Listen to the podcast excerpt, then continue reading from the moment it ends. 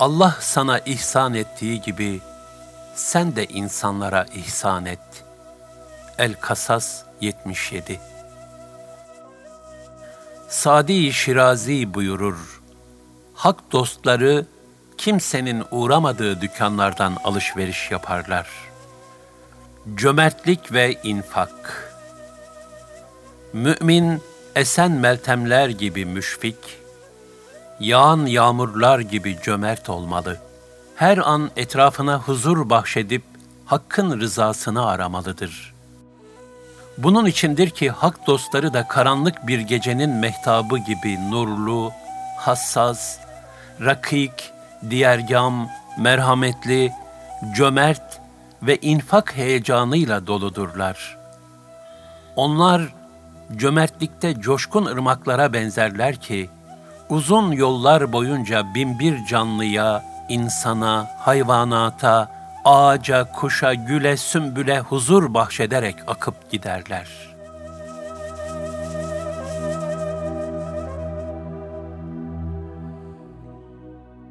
Cömertlik ve infak İmanın ilk meyvesi merhamettir. Merhametin en belirgin alameti ve en olgun tezahürü de infaktır. İnfak, malın ve canın Allah'a adanışıdır. Beşeriyetin fazilet zirveleri olan peygamberler ve onların varisleri olan alimler, arifler ve velilerin hayatları sayısız merhamet ve infak menkıbeleriyle doludur. Hayırda yarışın. Bir gün Peygamber Efendimiz sallallahu aleyhi ve sellem sabah namazını kıldıktan sonra ashabına dönüp İçinizde bugün oruçlu olan var mı diye sordu. Hazreti Ömer radıyallahu an, Ya Resulallah, dün gece oruç tutmak aklıma gelmedi. Onun için şimdi oruçlu değilim dedi. Hazreti Ebu Bekir radıyallahu anh ise, ben dün gece oruç tutmayı düşündüm ve sabaha oruçlu çıktım dedi. Resul-i Ekrem sallallahu aleyhi ve sellem Efendimiz yine, İçinizde bugün hasta ziyaretinde bulunan var mı diye sordu. Hazreti Ömer radıyallahu an, Ya Resulallah, sabah namazını yeni kıldık ve yerimizden ayrılmadık. Nasıl hasta ziyaret edebilelim ki dedi. Hazreti Ebu Bekir radıyallahu anh ise, Duydum ki kardeşim Abdurrahman bin Avf rahatsızlanmış. Mescide gelirken bakayım durumu nasıl olmuş diye ona bir uğrayı verdim dedi.'' Yine Fahri Kainat Efendimiz sallallahu aleyhi ve sellem, içinizde bugün bir yoksulu doyuran var mı diye sordu. Hazreti Ömer radıyallahu an, Ya Resulallah sabah namazını yeni kıldık ve henüz yerimizden ayrılmadık dedi. Hazreti Ebu Bekir radıyallahu anh ise, mescide girdiğimde ihtiyacını arz eden birini gördüm. Oğlum Abdurrahman'ın elinde bir parça arpa ekmeği vardı.'' onu alıp yoksula verdim dedi. Bunun üzerine Allah Resulü sallallahu aleyhi ve sellem, seni cennetle müjdelerim ey Ebu Bekir buyurdu. Hazreti Ömer radıyallahu an derin bir iç çekerek, ah cennet dedi. Efendimiz sallallahu aleyhi ve sellem, onun da gönlünü alacak bir söz söyledi. Allah Ömer'e rahmet eylesin. Ne zaman bir hayır yapmak istese, Ebu Bekir muhakkak onu geçer buyurdu. Bu hadisi şeriften almamız gereken en büyük ders, her an Allah'ın rızasına vesile olacak bir amel arayışında olabilmektir. Zira ayet-i kerimede bir hayır işini bitirince hemen başka bir iş veya ibadete koyul ve yalnız Rabbine yönel. El-İnşirah 7-8 buyurulmuştur.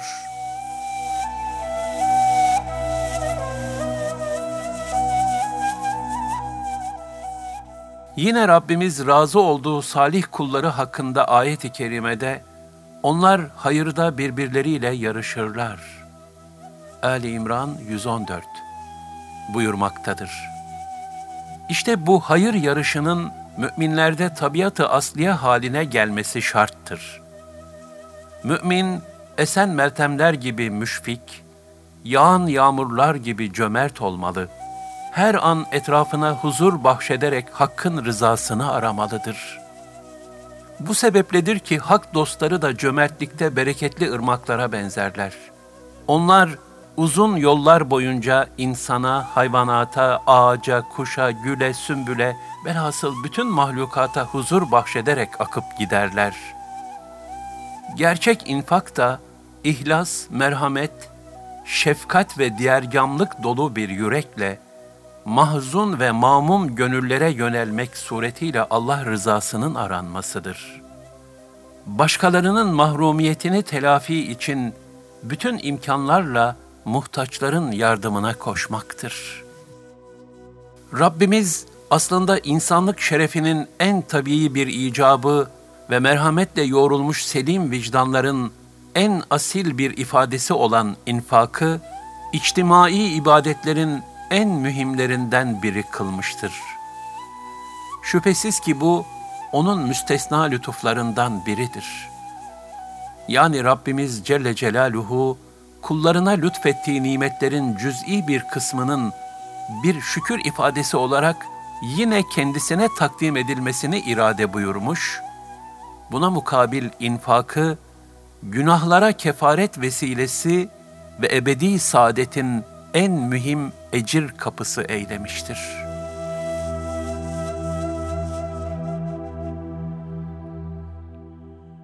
Dini yücelten haslet, cömertlik. İnfak ibadetinin ifası için gerekli olan yegane gönül sermayesi cömertliktir. Cömertlik tohumunun atılmadığı gönül bahçelerinde infak meyvelerinin hasıl olmasını beklemek beyhudedir. Hadis-i şerifte cömertliğin ilahi muhabbet ve yakınlığa vesile olduğuna şöyle işaret buyurulmaktadır. Allah Teala cömerttir, ihsan sahibidir. Cömertliği ve yüksek ahlakı sever. İmanın lezzeti olan cömertlik, halkın da hakkın da sevgisini celbeder.'' Nitekim hadisi kutsi'de buyurulur. Bu din yani İslam, zatım için seçip razı olduğum dindir. Ona ancak cömertlik ve güzel ahlak yakışır. Müslüman olarak yaşadığınız müddetçe onu bu iki hasletle yüceltiniz. Cömertlik, Allah'a ve ahirete kamil manada imanın bir neticesidir.'' Hazreti Ali radıyallahu an bunu ne güzel ifade buyurur. İman bir ağaç gibidir. Kökü yakîn, dalı takva, nuru haya, meyvesi cömertliktir. Şeyh Sadi Şirazi de cömert kimse meyve veren bir ağaç gibidir. Cömert olmayan insan da dağdaki odun gibidir diyerek bu güzel hasletten mahrumiyetin yakılacak bir kütük olmaktan pek bir farkının bulunmadığına işaret etmiştir.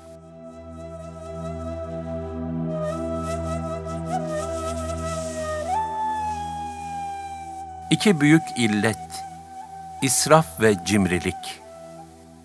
İsraf, kendine aşırı harcamak, cimrilikse haddinden fazla kendine biriktirmektir. İkisi de bencillik ve hodgamlıktır.'' Cenab-ı Hak bu şekilde bir kulluğu reddetmektedir. Ayet-i kerimelerde buyurulur, eli boynuna bağlıymış gibi cimri olma, elini büsbütün açıp israfa da kaçma.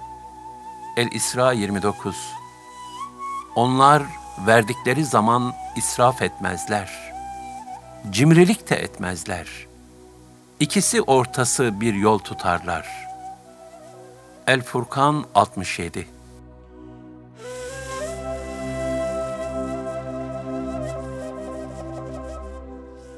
servetin hakkını vermek, onu men edilen yerlere harcamamak ve iki büyük tehlike olan israf ve cimrilikten uzak durmakla mümkündür. Zenginliğin afeti hırs, tamah ve cimriliktir. Bunun çaresi de cömertliktir. İmam Gazali Hazretleri cömertliği israfla cimrilik arasındaki denge hali olarak tarif etmiştir.'' Diğer taraftan cömertliğin afeti ise israftır. Yani cömert olayım derken ölçüsüzce saçıp savurmak, nimeti lüzumsuz yerlere sarf etmek de israftır. İnfak bahsinde şuna da dikkat etmek gerekir ki israf çok harcamak demek değildir. Yersiz ve gereksiz harcamanın azı da çoğu da israfken, yerinde ve isabetli bir harcama çok da olsa israf sayılmaz. Bilakis takdire şayan olur. Nitekim israfta hayır, hayırda ise israf yoktur sözü bu hakikati ifade eder. Hayırlı bir gaye uğruna çok vermenin israf sayılmayacağına en güzel delil, Hz. Ebu Bekir radıyallahu anh'ın pek çok defa bütün malını Resulullah sallallahu aleyhi ve sellem Efendimiz'e getirip infak etmiş olmasıdır. Öte yandan cimrilik de az miktarda vermek değil, imkana göre verilmesi gereken nispette vermemektir. Zira herkes imkanı nispetinde mesuldür. Şeyh Sadi bu hakikati ne güzel izah eder. Hak Teâlâ kimseye iyilik kapısını kapatmamıştır. Şunu bil ki herkesin iyiliği kendi kudretine göredir. Bir zenginin hazinesinden bir kantar altın vermesi, bir fakirin el emeğinden bir kırat vermesi kadar olamaz. Çekirge ayağı karıncaya ağır yüktür. Yermük Harbi'nde üç şehidin son nefeslerinde büyük bir fedakarlıkla birbirlerine devrettiği, lakin neticede ortada kalan bir bardak suyun infakı, belki birçok büyük zannedilen infakları aşmıştır. Zira orada mühim olan bir bardak su değil, sergilenen gönül zenginliğinin ihtişamıdır. Bu bakımdan az miktarda vermek cimrilik olsaydı, cömertlik sırf varlıklı kimselerin bir imtiyazı olurdu. Halbuki zenginlik veya fakirlik bu dünyadaki imtihan sırrının beraberinde getirdiği bir takdir-i ilahidir. Kulun varlıklı veya muhtaç olması kendi iradesine bağlı değildir. Bu yüzden cömertlik veya cimrilik mal, mülk ve servet meselesi değil, bir gönül meselesidir. Yani imkanı kıt bir mümin de pekala cömert olabilir ve olmalıdır da. İmanımız da her halükarda cömert bir kul olmamızı gerektirir. Zira cömertlik veya cimrilik, sahip olduğumuz imkanlardan ne miktarda değil, ne nispette infak edebildiğimize bağlıdır. Nitekim Efendimiz sallallahu aleyhi ve sellem, zengin fakir her mümini infaka teşvik eder. Bir hurmadan başka bir şeyi olmayan için, yarım hurmayla da olsa, cehennem ateşinden korunun. Onu da bulamazsanız güzel ve hoş bir sözle korunun buyururdu.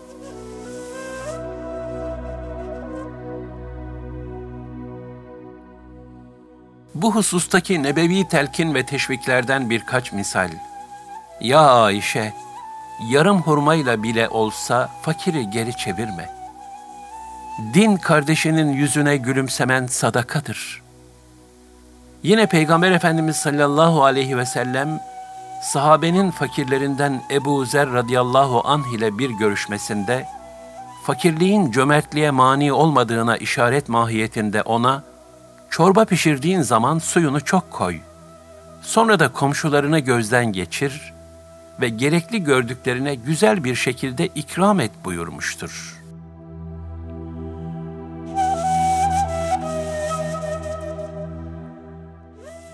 Kasveti kalbin ilacı cömertlik ve infak. Her ibadetin gönle kazandırdığı apayrı güzellikler, faziletler ve manevi kazançlar vardır. İnsanoğlunun ham vasıftan kurtulup olgun bir mümin olmasında bu manevi kazançların ehemmiyeti pek büyüktür. Ömer bin Abdülaziz rahmetullahi aleyh buyurur ki, Namaz seni yolun yarısına, oruç tam melikin kapısına iletir. Sadaka ise melikin huzuruna çıkarır.''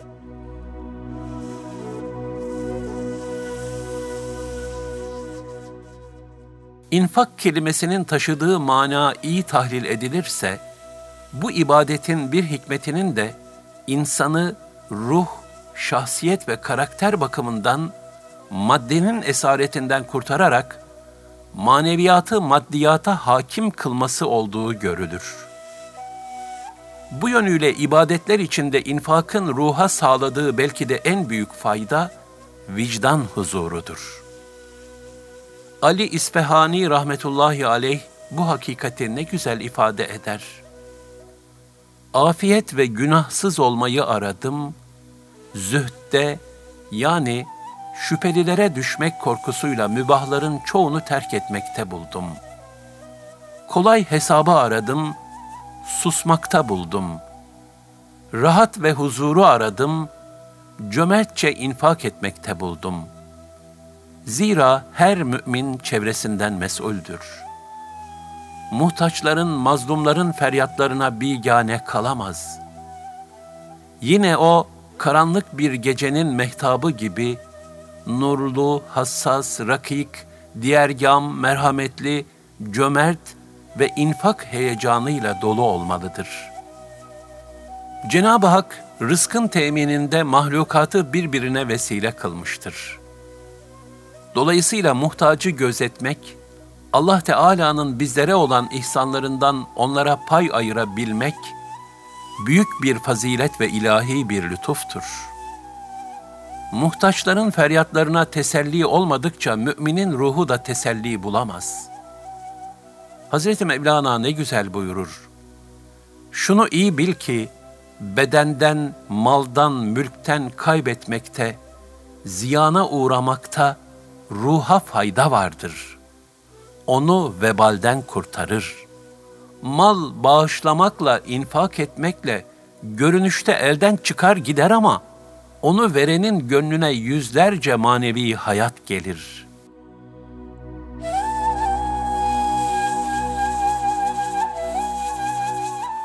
Dünya serveti en yakınlardan başlayıp toplumdaki acizlere, kimsesizlere, gariplere yardımda bulunmak suretiyle vicdan huzuruna ve ahiret saadetine ermek için kazanılmalıdır. Kazançta niyet bu olursa dünyevi endişelerin gönüllerde meydana getirdiği katılık, kasvet, buhran ve sıkıntıların yerini tatlı bir huzur ve sükunet hale alır. Günümüzün en büyük hastalıklarından biri olan kalp katılığının devasını Resul-i Ekrem sallallahu aleyhi ve sellem Efendimiz'den dinleyelim. Eğer kalbinin yumuşamasını istiyorsan, fakiri yedir, yetimin başını okşa. Hazreti Mevlana da adeta bu hadisin şerhi mahiyetinde şöyle buyurur. Fakru zaruret içinde boğulan gönüller dumanla dolu bir eve benzer.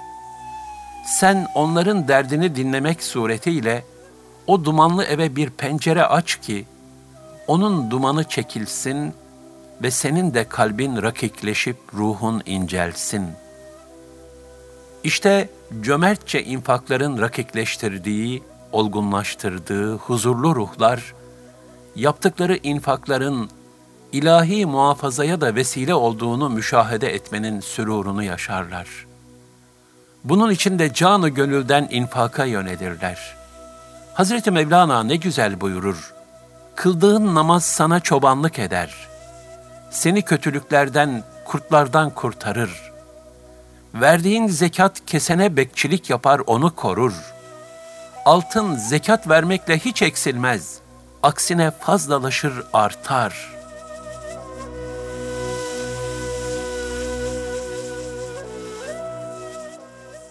Hakikaten de infak edilen mal eksilmez, kaybolmaz. Bilakis infaktaki ihlas nispetinde bereketlenir.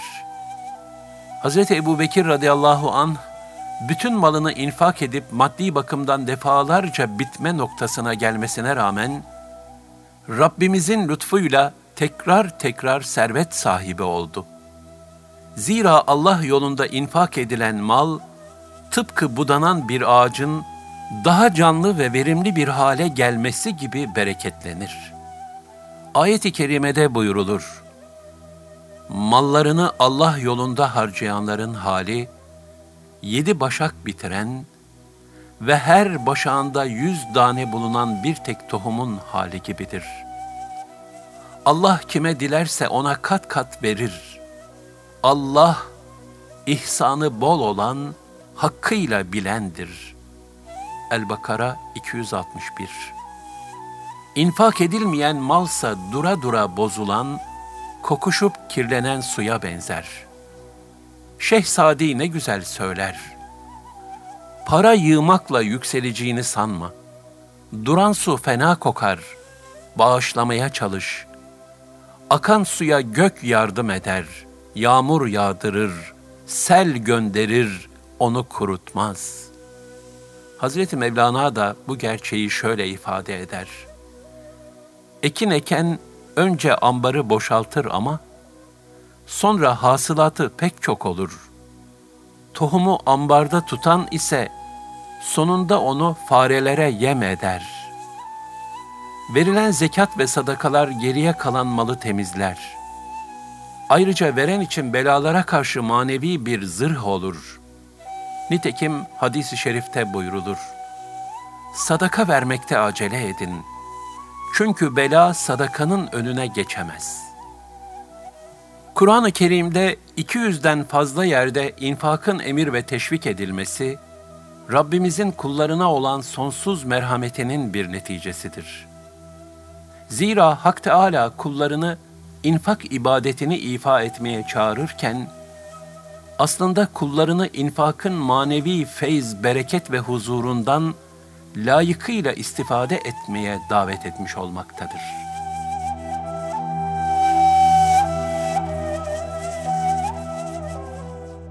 ihtiyaç fazlasını ver.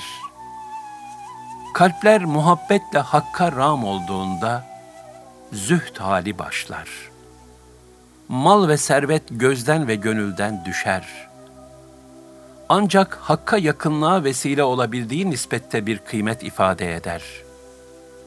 Allah rızasını dileyen mümin, sade ve gösterişsiz bir hayat yaşayıp, kifayet miktarıyla yetinmeyi bilir.'' ve infak edebilmenin yollarını arar. Kur'an ve sünnet ikliminde yetişen sahabe nesli de fetihler neticesinde Medine'ye akan ganimet mallarıyla zenginleşmelerine rağmen lüks ve saltanata meyletmediler.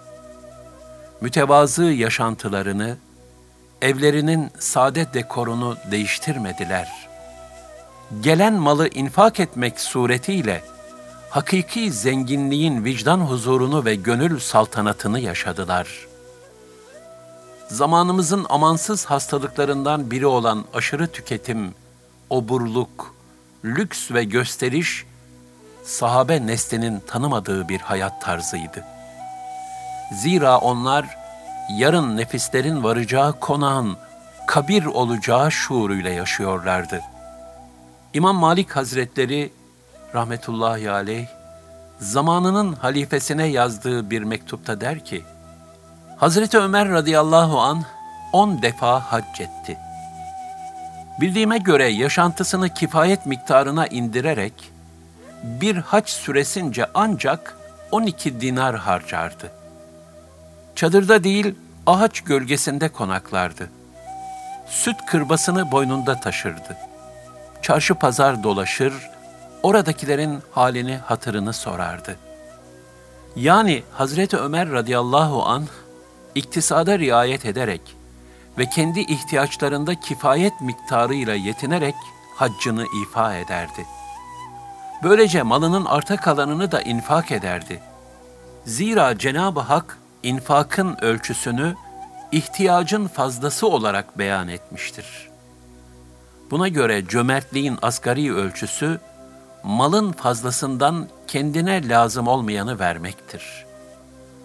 Bu hususta Peygamber Efendimiz sallallahu aleyhi ve sellem de şöyle buyurmuştur. Ey Adem oğlu, ihtiyacından fazla olan malını sadaka olarak vermen senin için iyi. Vermemen kötüdür. İhtiyacına yetecek kadarını elinde tutmandan dolayı ayıplanmazsın. İyiliğe geçimini üstlendiklerinden başla.'' Unutma ki veren el alan elden üstündür. Demek ki şahsi harcamalarda ihtiyaç miktarını aşmamak. İhtiyaç miktarını da insaf sınırları içerisinde belirlemek ve bu sınırın dışına taşan imkanları infakta değerlendirmek icap eder.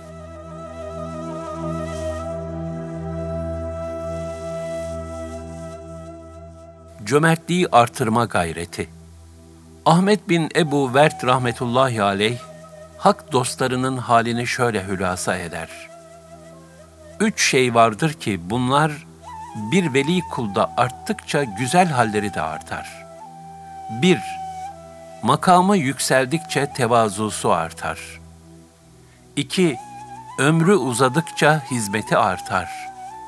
Üç, malı çoğaldıkça cömertliği artar.'' hak dostlarından Ramazanoğlu Mahmud Sami Hazretleri de öyle bir infak heyecanı içindeydi ki, yaptığı hayır ve infakları hiçbir zaman kafi görmez, çalıştığı iş yerine giderken dolmuşa vereceği parayı bile infak edebilmek için Karaköy'den Tahtakale'ye kadar yürüyerek giderdi. Yani kendi ihtiyacından dahi fedakarlıkta bulunarak infakını artırmaya çalışırdı.'' Zira infak edilen mal veya imkanlar ebedi saadetin sermayesidirler. Hazreti Mevlana bu saadete nailiyetin yoluna işaret etmek üzere şöyle nasihat eder.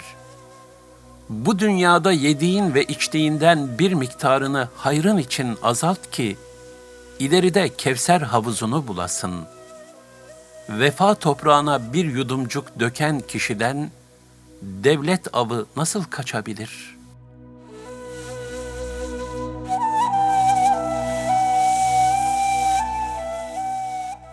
Bugün de şahsi rahat ve konfordan, evlerin dekorundan ve günlük harcamalardan yapılacak küçük fedakarlıklarla bile olsa, bu yüce ahlakı herkes mümkün olduğu kadar yaşamaya çalışmalıdır. Zaten toplumdaki muhtaçların, muzdariplerin, mazlumların hali, vicdanı olanlar için yeterli bir ibret tablosudur. Bu ibretle hareket eden varlıklı kimseler, kendilerine mahsus bir lüks ve rahatlık arayışından uzak dururlar. Fakat bu hakikatlerden gafil kalarak kendileri için aşırı masraf yapanlar, kendi malım değil mi, istediğim gibi harcarım düşüncesizliğiyle saçıp savuranlar, Kur'ani ifadeyle nankör şeytanın arkadaşlarıdırlar.''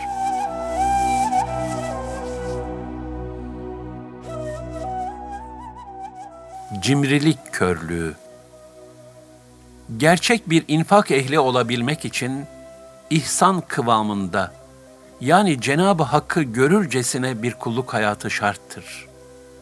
Her zaman ve mekanda ilahi kudret ve azameti görebilmek, gönül gözünün açık olmasına bağlıdır. Gerçek cömertliğe erebilmek için de yapılan infakların ahiretteki mükafatını görürcesine sağlam bir iman lazımdır. Bu hakikati Hazreti Mevlana şöyle dile getirir. Hazreti Peygamber sallallahu aleyhi ve sellem buyurdu ki, Kıyamet gününde verilecek karşılığı iyiden iyiye bilen, bir verdiğine karşılık on verileceğine inanan, her zaman cömertliğini türlü şekilde artırır durur. Cömertlik, bütün karşılıkları görmektir.'' Bu yüzdendir ki cömertlik ümit ve neşe getirir. Verilen şeylerin kaybolduğu korkusunu giderir. Cimrilikse Peygamberimizin müjdelediği mükafatları görmemektir. İnciyi görmek dalgıcı sevindirir. Bu duruma göre dünyada hiç kimsenin cimri olmaması gerekir. Çünkü hiç kimse karşılığı olmadıkça oyuna giremez.'' Demek ki cömertlik gözden geliyor, elden değil. İş gören gözdür, görüştür. Gözü görenden başkası cimrilikten kurtulmadı. Hakikaten de cimrilik hem hayatın akıbeti olan ölüm ve sonrasına karşı bir kalp körlüğüdür, hem de her şeyi yaratıp kullarına lütfeden Rabbimize karşı dehşetli bir nankörlüktür.'' Yine Hazreti Mevlana'nın ikazı ne müthiştir. Irmak kıyısında oturup da suyu esirgeyen, ırmağı görmeyen kör bir kişidir. Rabbimiz ayet-i kerimelerde biz kullarını böyle bir gönül körlüğüne ve nankörlüğe düçar olmaktan açıkça ikaz buyurmaktadır. Size ne oluyor ki Allah yolunda infak etmiyorsunuz? Oysa göklerin ve yerin mirası Allah'ındır. El-Hadid 10 Göklerin ve yerin hazineleri Allah'a aittir. Fakat münafıklar bunu anlamazlar. El-Münafikun 7 İşte sizler Allah yolunda harcamaya çağrılıyorsunuz. İçinizden kiminiz cimrilik ediyor.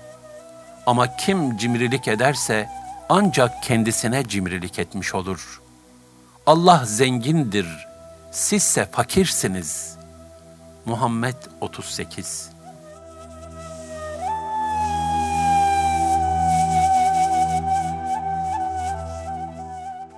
Yani kimin mülkünde yaşıyoruz? Kimin verdiği rızıkla rızıklanıyoruz? Ve neticede kimin malını kimden esirgiyoruz? Şüphesiz ki mülkün gerçek sahibi Allah'tır. Celle Celaluhu. O bize nimetlerini emanet olarak veriyor. Kul bir emanetçi ve tasarruf memuru hükmündedir. Fakat tasarrufundan mesul bir memur. Kendisine varlık emanet edilen kul, aynı zamanda yoksulun ve muhtacın da emanetçisidir. Bu şuura sahip olan etrafına bigane kalamaz. İnfak et ki sana da infak edilsin. Allah'ın mahlukatına merhamet ve infak, Allah'a muhabbetin en güzel göstergesi, lütfettiği nimetlerine karşı da en güzel bir şükür ifadesidir.'' Rabbimizin lütuf ve merhametine muhtaç olduğumuz kadar biz de onun muhtaç kullarına ve bütün mahlukatına karşı cömert ve lütufkar olmak zorundayız. Zira onlar bizler için bir imtihan vesilesidirler. Hadisi kutsi'de buyurulur, Ey Ademoğlu! infak et ki sana da infak edilsin.'' Yine bir hadisi şerifte Efendimiz sallallahu aleyhi ve sellem buyururlar ki, infak et, sayıp durma. Allah da sana karşı nimetini sayıp esirger. Paranı çömlekte saklama. Allah da senden saklar. Yani Allah'ın razı olduğu güzel bir mümin olabilmek için onun bize ihsan ettiği gibi biz de onun muhtaç kullarına cömertçe ikram etmekle mükellefiz. Rabbimiz kalplerimizden iman vecdini, ruhlarımızdan cömertlik neşesini, vicdanlarımızdan infak huzurunu eksik etmesin. Amin.